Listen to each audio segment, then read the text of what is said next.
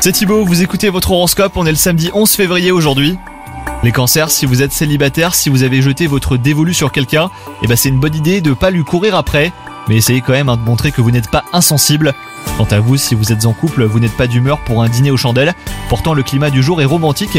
Évitez d'aborder euh, des sujets pesants pour ne pas gâcher l'atmosphère. Au travail, les cancers, c'est un de ces jours où vous n'avez pas envie de vous y mettre. Vous risquez euh, de ne pas avoir le choix car la journée s'annonce chargée. Heureusement, c'est plus intéressant euh, que vous l'imaginiez.